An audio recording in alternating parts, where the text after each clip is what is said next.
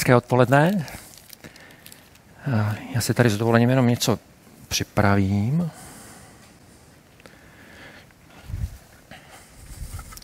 Já mám tady schovanou pomůcku.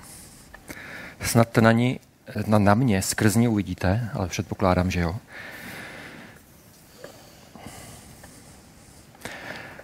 Přátelé, eh, začnu netradičně. Eh, dva verše jedné básně přečtu.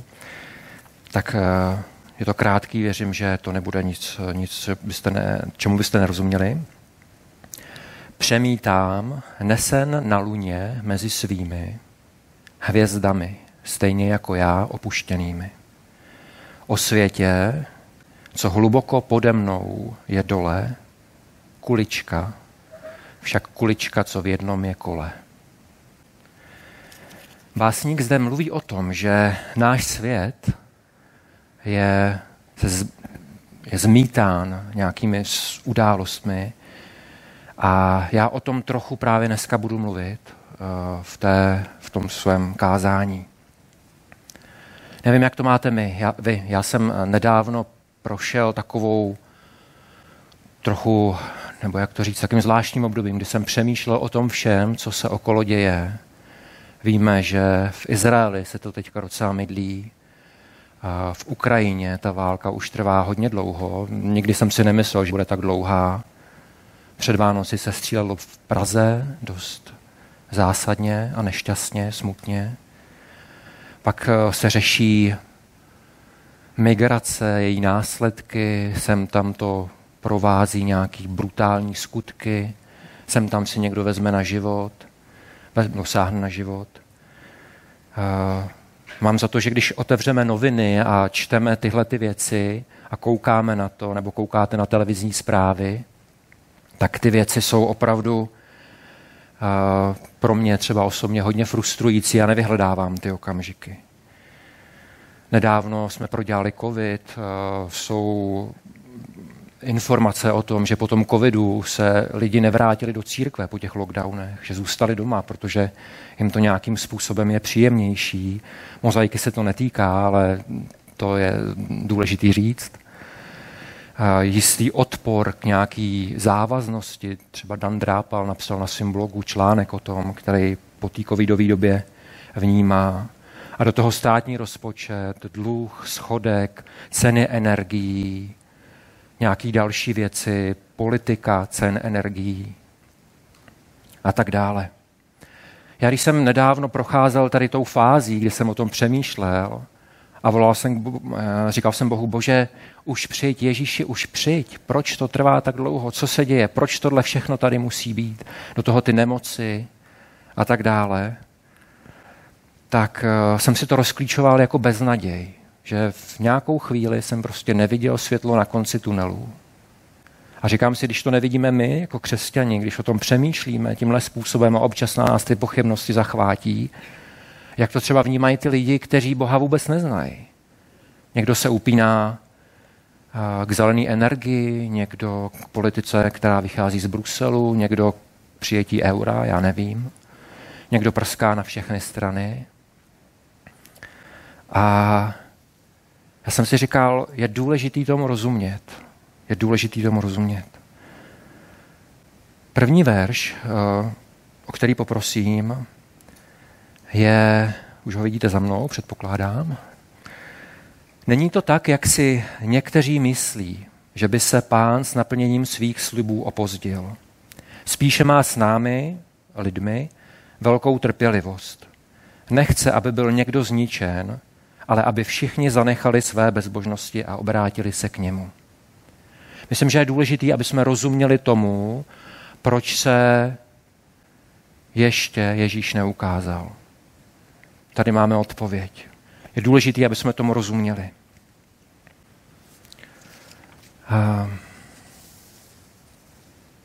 Ježíš o nás říká, že jsme světlo světa, že jsme ti, kdo mají svítit nahoře, Ti, kdo mají přinášet beznaděj, pardon, naděj, naděj samozřejmě tam, kde je beznaděj, že máme být solí země. Teď je únor, máme, máme sérii o spojenectví a moje téma Já jsem si ho soukromně nazval jako podkapitolu Spojenci v naději.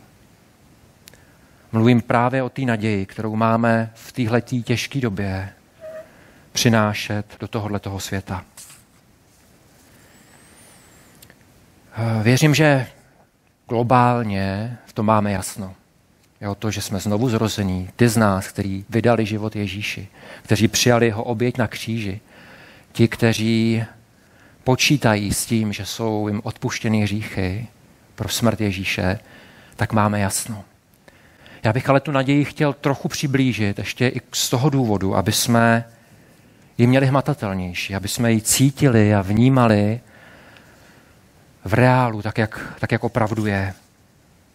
Protože v tom marastu, ve kterým jsme, tak to není o tom, že tým naději víme, ale my ji musíme žít, my ji musíme se o ní opírat, my ji musíme cítit. Takže to je něco, do čeho chci rozfoukat, co chci, do čeho chci foukat, co chci rozfoukat. Mnozí znáte Johna Eldridge. Je to člověk eh, z Ameriky, tuším, že, že v Kolorádu, jsme si o něm s Gregem trošku povídali na vycházce. A je to člověk, který napsal spoustu knih, eh, spoustu nádherných knih o hlubokosti, o opravdovosti. Zároveň eh, on nezastírá, že ty věci jsou takové, jaký jsou. Jasně o nich píše v těch knihách. Je to člověk, který se zabývá vztahama, je to lektor, mentor, který mluví o vztazích. A řekl bych, že možná speciálně se zaměřuje na učednictví, na vztahy mezi dvouma lidmi, ať už uh, mentor a následovník, ale zároveň na bratrský vztahy ve smyslu jakoby partnerství v životě, nesení životů a břemen. Je to muž, tedy John Eldridge, který uh, za svůj život, během svého života měl několik hlubokých těchto bratrských vztahů uh, s muži. Uh, a nedávno mu jeden takovejhle parťák, který se jmenuje, jmenoval Sem, tak umřel na rakovinu. Byl to člověk, se kterým se znali mnoho let. Scházeli se, modlili se za svoje rodiny, za svoje břemena, za své utrpení, které nesli. A pro Johna to byla obrovská rána, když ten sam odešel. Během toho samého roku uh, Johnovu synovi zemřel syn, takže vnuk Johna Eldridge. Uh,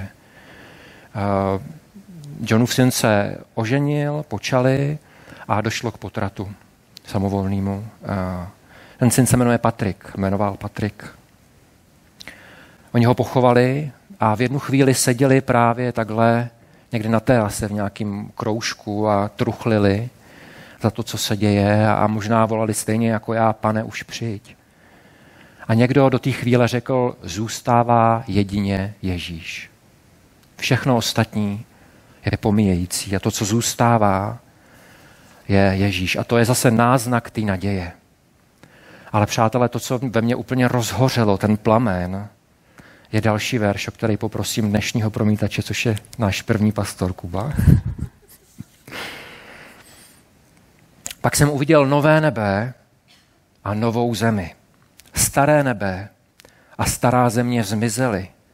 Moře už na nové zemi nebylo. A viděl jsem svaté město, nový Jeruzalém, sestupovat od Boha z nebe, jako když ozdobená nevěsta jde vstříc svému ženichovi. Z trůnu se ozval mohutný hlas. To je boží domov s lidmi. Bůh tam bude bydlet s nimi a oni s ním. Nevím, jak vám je, to přijde jak hollywoodská produkce. Stará země, představte si to, ta naše stará dobrá planeta bude nahrazeno novou, nějakou obnovenou. Bude nový nebe a na tu novou planetu se stoupí boží město nový Jeruzalém z drahých kovů, lesknoucí se. V něm bude přebývat sám Bůh a my budeme s ním.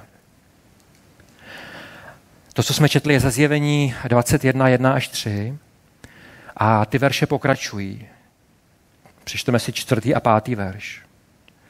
A plnule to navazuje, tedy Bůh už je nikdy neopustí a setře jim každou slzu z očí. Tam už nebude smrt, ani nářek, ani bolest, protože starý zvě, svět zmizel v nenávratnu. Sedící na trůnu řekl, pohleď, všechno tvořím nové. Vybídl mne, zapiš to, protože tato slova jsou pravdivá a je možno se na ně plně spolehnout. Fascinující je tam to, že to starý už tam nebude. Smrt, nářek, bolest. To starý zmizí v nenávratnu.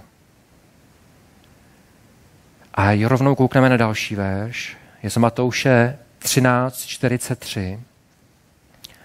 Tehdy se spravedlivý rozzáří jako slunce v království svého Otce.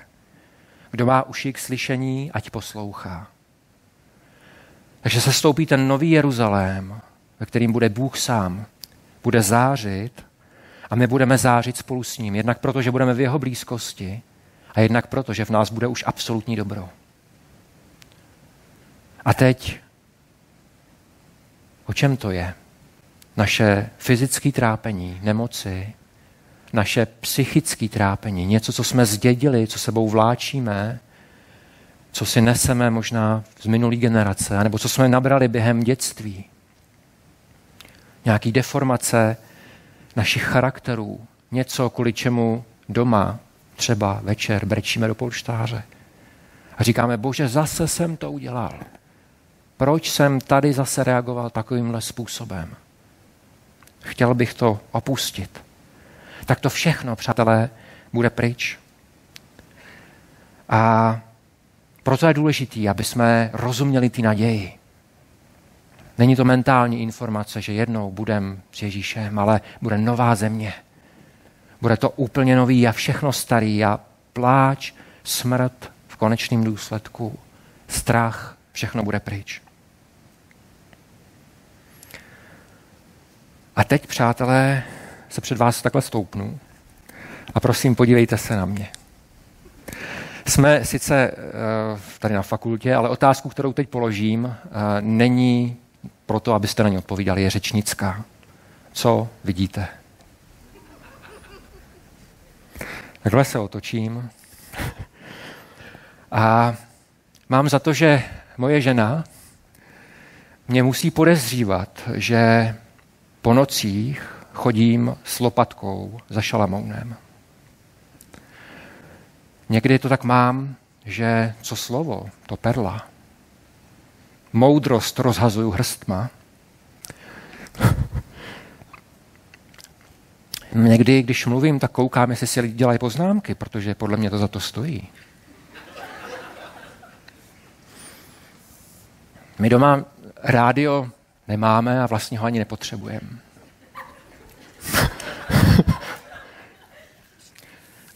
takže, takže asi tak.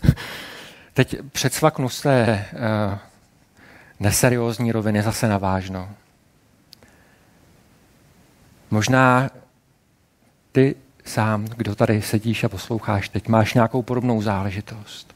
Zároveň prosím, pojďte se teďka podívat okolo sebe, do sálu, na lidi okolo sebe.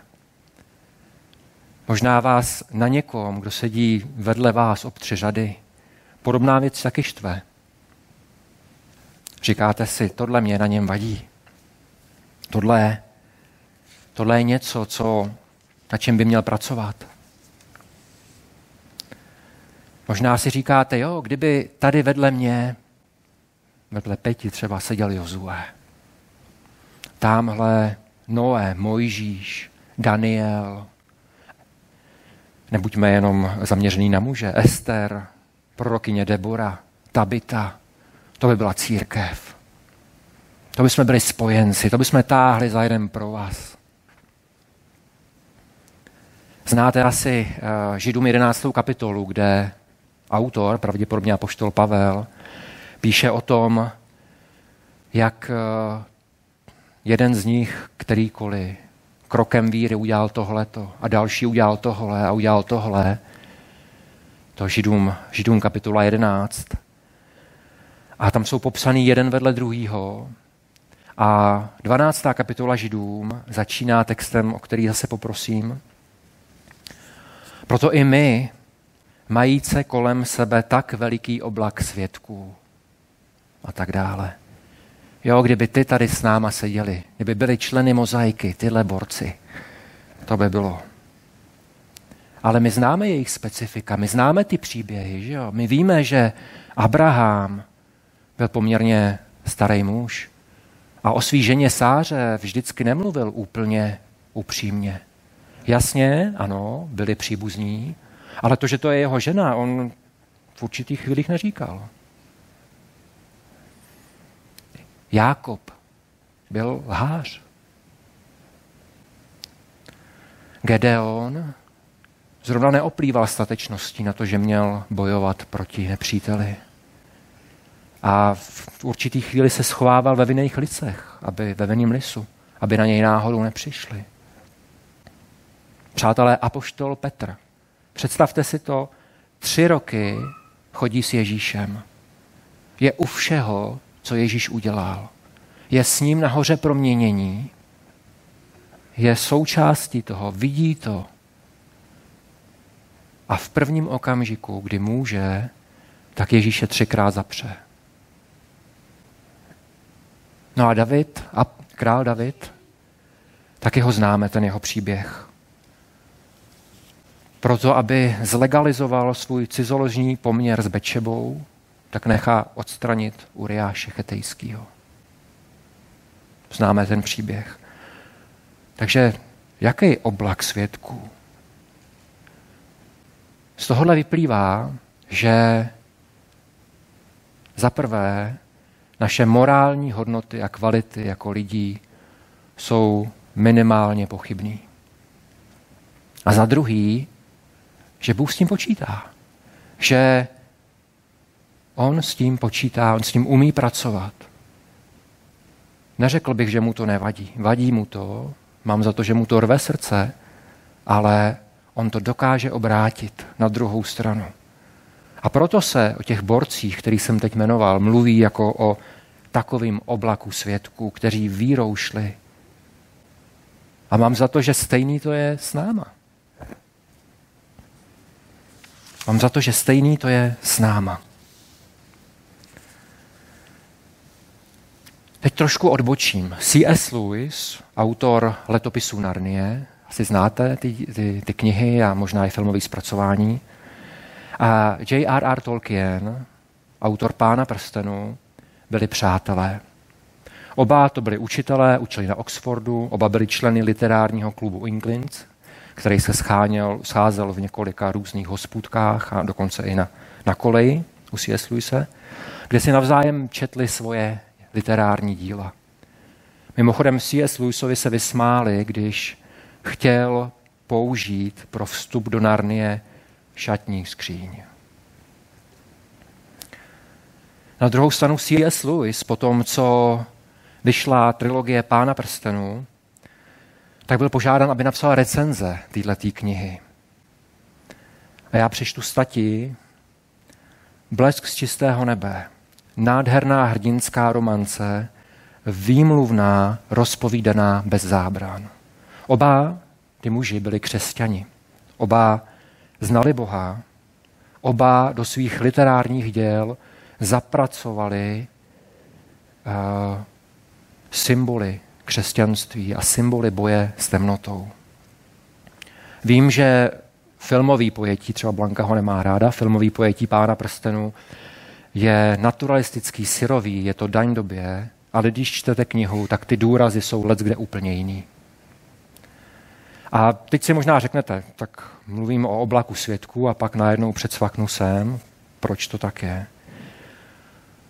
Protože já si do jedné pasáže z filmu Návrat krále promítám určitý okamžik, který je před náma. Možná si to taky vybavíte. Je to potom, kdy prsten spadne do hory osudu, Frodo se Samirem křepelkou, a teď se omlouvám překladatelskému týmu, jsou uh, zachráněni a Frodo se následně probouzí v komnatě. Neví, kde je, neví, co tam dělá, jenom procitá, neví, jestli žije nebo ne. A teď vidí Gandalfa, o kterém je přesvědčený, že je mrtvý. A uvidí Samvida Křepelku, parťáka, se kterým šli po té cestě v dobrým i zlým. Doslova na život a na smrt. Uvidí spoustu těch ostatních dalších parťáků a nastane radost, smích. Určitě tam proběhla i nějaká hostina, protože všechno je za nima. To starý skončilo a začíná nová etapa. Začíná něco úplně novýho. My jsme četli ten verš. Bůh je nikdy neopustí. Setře jim každou slzu z očí. Nebude tam smrt ani nářek. Do tohohle momentu já si promítám svoje, řekněme, probuzení do božího království. Přemýšleli jste někdy o tom, jaký to bude, až se tam ocitneme? Co bude první, co budete chtít udělat? Běžet za Ježíšem, obejmout ho, možná spolu navzájem se budeme objímat, budeme se radovat, možná se budeme trochu divit, ten je tady taky, aha.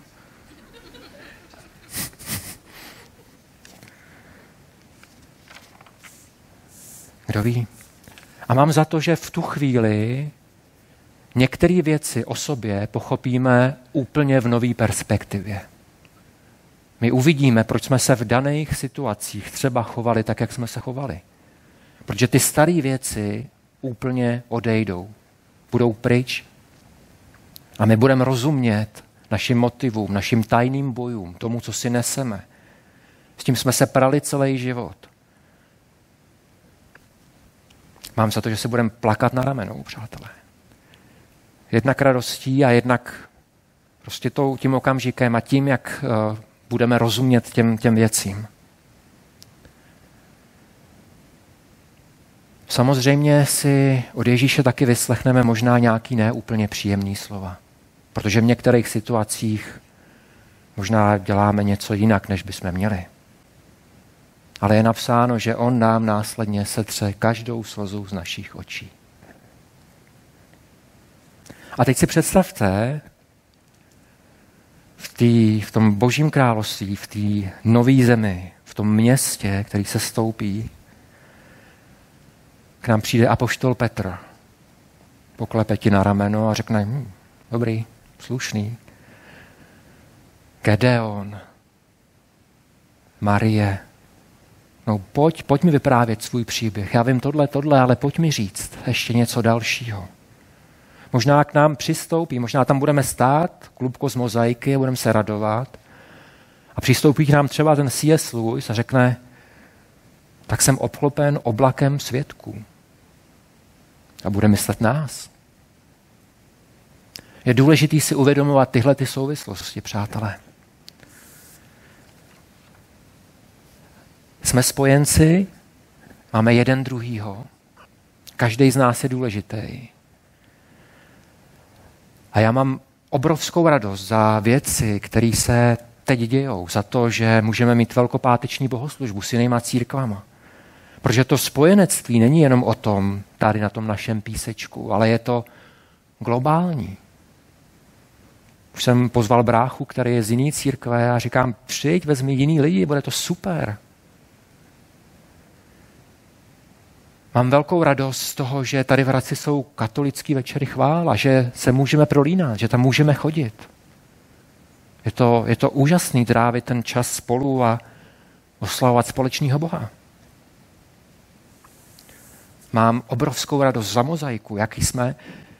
Já tady nemluvím o nějakým plamínku vztahu a přátelství a spojenectví, do kterého chce potřeba foukat. Tady je sakra velká vatra.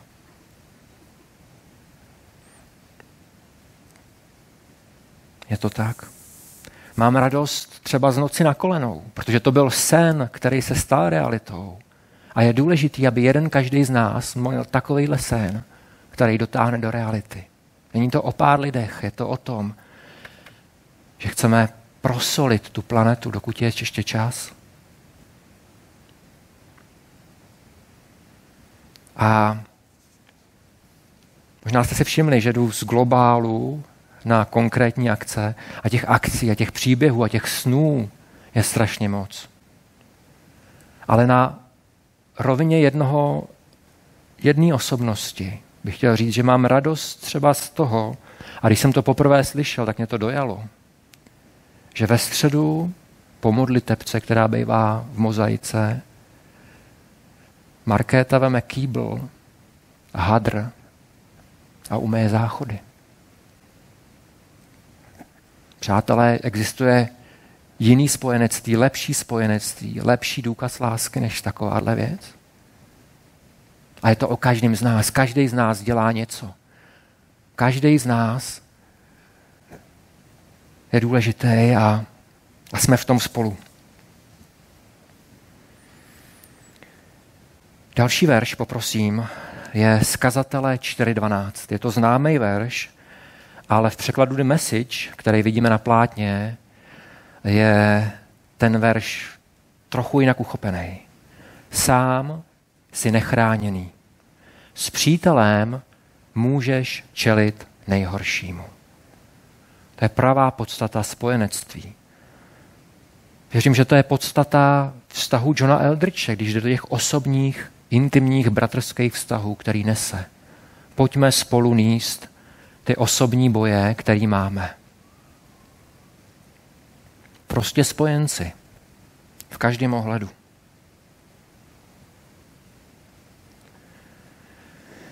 Poslední verš, který přečtu, je z Jakuba.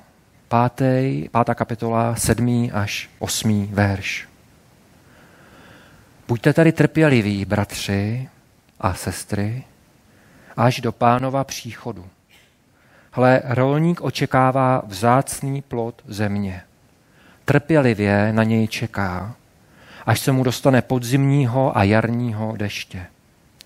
Buďte i vy trpěliví a upevněte svá srdce, protože pánův příchod se přiblížil.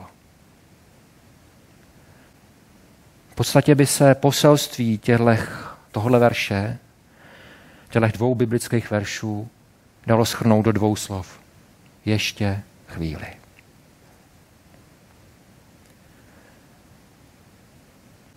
Mám za to, že je důležitý si uvědomit obě ty roviny. Ta beznaděj těch konfliktů, těch válek, která se teď děje. Existuje z toho cesta ven? V pozemském měřítku ne. Ale my víme, jak to jednou skončí. A druhá věc je, že my jsme ty, kdo můžou a mají lidem okolo nás tu naději ukazovat. Úplně obyčejně. Tak, jak to děláme. Tak moje slovo má být povzbuzení. Pojďme ještě chvíli, pojďme ještě vydržet. Úplně nakonec jsem si připravil takový malý pouťový trik. Poprosím Patrika.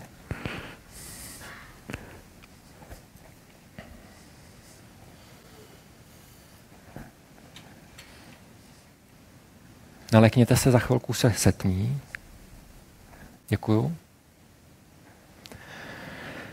Voilà. Jak říkám, pouťový trik.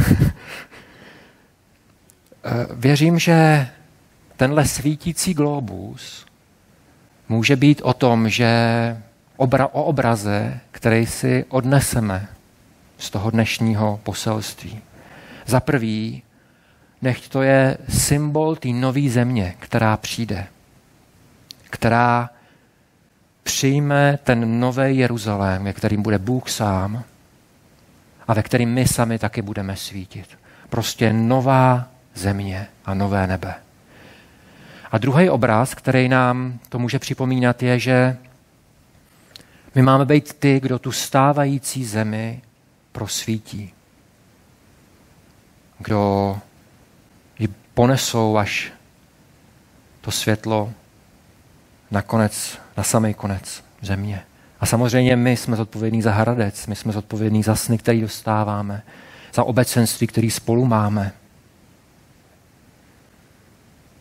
Tak pojďme svítit a solit.